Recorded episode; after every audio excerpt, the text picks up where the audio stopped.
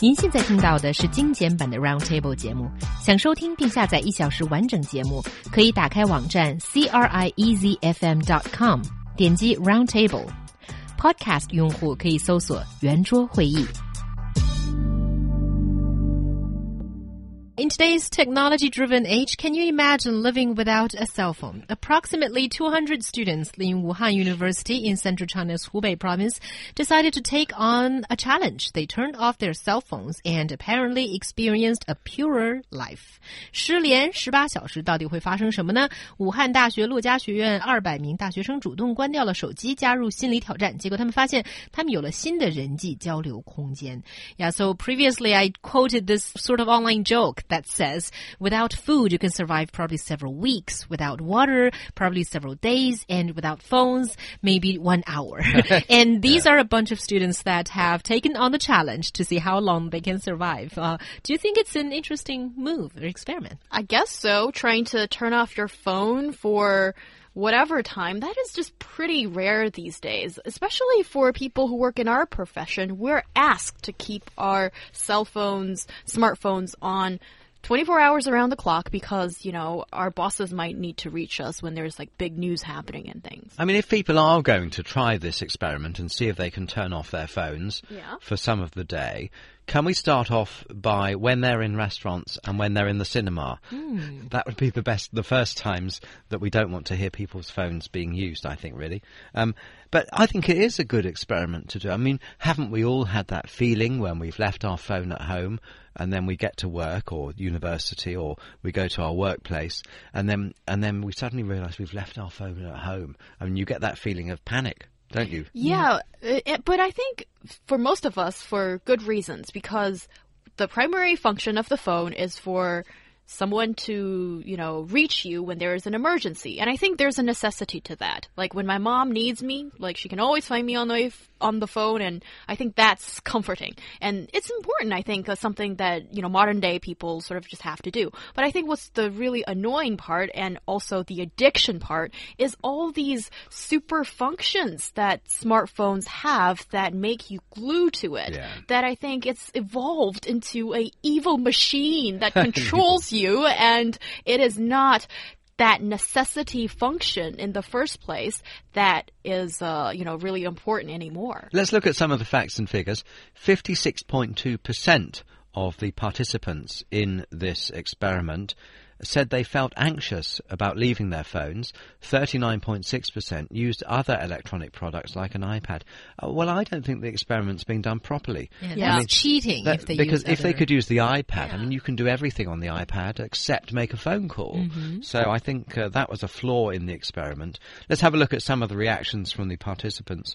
Uh, one unnamed student said he couldn't stand the experience. He said he felt very uneasy the whole way through, as if he'd lost something very important, and he even yelled at his roommate, who was trying to calm him down. Oh, that sounds like a severe mm. patient of uh, nomophobia. No oh, phone yes. phobia. No yeah. The funny thing is, though, I mean, I think I'm a bit worried about myself, to be honest, because I find myself sometimes, you know, checking my WeChat to see if anyone's left me a message, and the same with emails on my iPhone, even though I know they haven't because it didn't make a noise. Mm-hmm. So I know there's no message, but I keep checking. I mean, it's the equivalent of sitting at home and running to the front door every five minutes and opening it fast, just in case there's someone there visiting you. It's the equivalent of that. And surely that's a definition of insanity if anyone did that. Interesting. A very interesting comparison you just made there, Mark. I think this, uh, says how crazy people already are with their phones. And uh, but but uh, Vivian made a point that I don't know whether I completely agree. She she is the kind of people who think that you know we should not be looking at our phones all the time. But she says I feel concerned because on the subway people don't really look at each other now, but play with their devices. Seriously, yeah, you want to look at each other? Exactly. I mean that was my point. I mean no disrespect for you, Vivian, whatsoever. But you know who wants to look at other people in the subway? yes. And then you see people people picking their nose and like doing all kinds of disgusting things. Yes, at least it keeps their hands occupied. You know, I mean, uh, playing with the, the iPhone and uh, other other phones and uh, and so forth as well. I mean, but people, some people are more creative, aren't they? Like they're reading a book or something, or playing games, or watching a movie or something. I you mean, can do that on your phone. well, that, that's what I'm saying. Oh, yeah, that's what yeah. I'm saying. I mean, it has opened up a whole world of entertainment on the subway because um, subway trips can be very, very boring if your battery suddenly dies on you and you've got nothing to do. You know, for But the look at other people. for, for 45 minutes. I mean, Sorry, God, Vivian. God forbid that you might have to actually talk to somebody and start a conversation. I mean, that would be a terrible way for society to develop if we all started talking to each other and making friends. Well- we don't want to encourage that kind of thing, do we? Oh, no. That's exactly why one of my friends, I think I've told you guys on the uh, on the show before that uh, we had a no smartphone party, a dinner party. So when we entered the restaurant, one of my friends confiscated everybody's phones and um, we had to talk to each other and it was totally terrifying, but after the initial stage, I think yeah, you find that people are actually boring and interesting at the same time. and it's nice to know people and, um, you know, just be brave. I think that's the first step you need to take. But you know what I like? This idea where you would go out for dinner with some friends, everyone would put their phone face down on the table, and the first person to pick their phone up during the meal has to pay for everybody.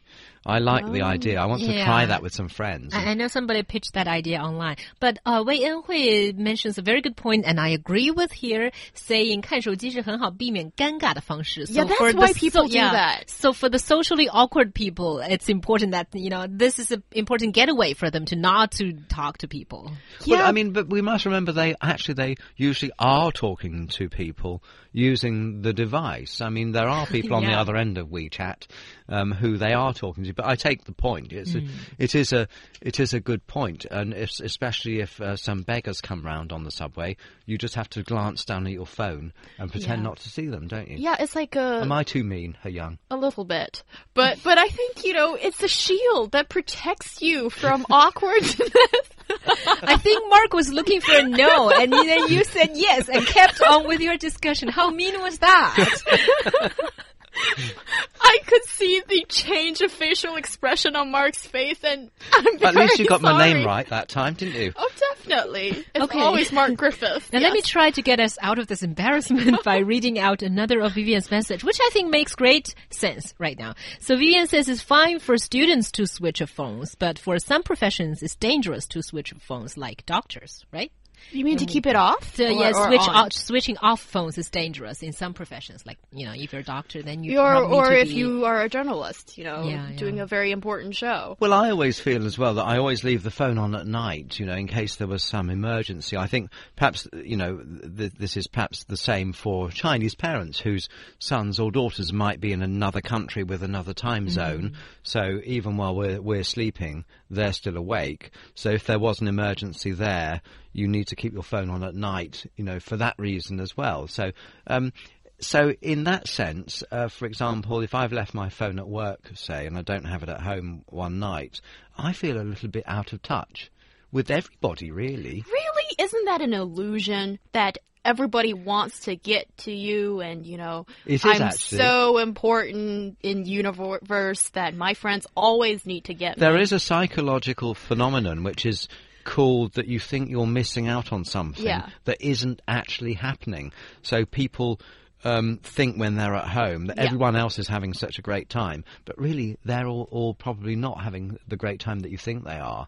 Uh, all the time, at least, and this is one of the, the things that people think when they're isolated and they don't have their phone or iPad or, or tablet. Oh, very interesting. And with, you know, your friends that uh, you feel are on your phone contact list and on your smartphone WeChat list, and then you think, oh, I can get closer to them and I can always reach them. Shouldn't we really de facto get closer? And that's not the case at all. I went through my WeChat list right before the show and tried to, to, to, to figure out who are the people that I consider are real friends.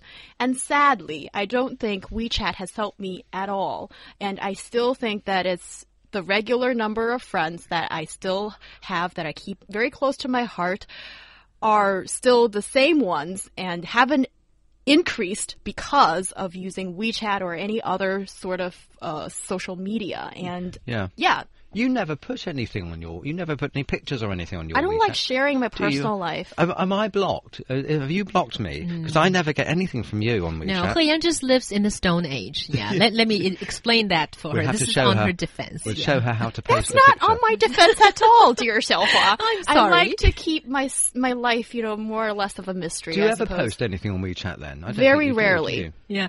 Anyway, Vivian explained her previous point when she said, you know, looking at other people on the subway. Actually, what she meant was, you know, when people are walking on and off the train, they don't look at other people walking towards them, but they Oh. look at their phone. So, you know, it's easy to bump into each other that way. That could be potentially dangerous. And especially when people are crossing the road, they do it.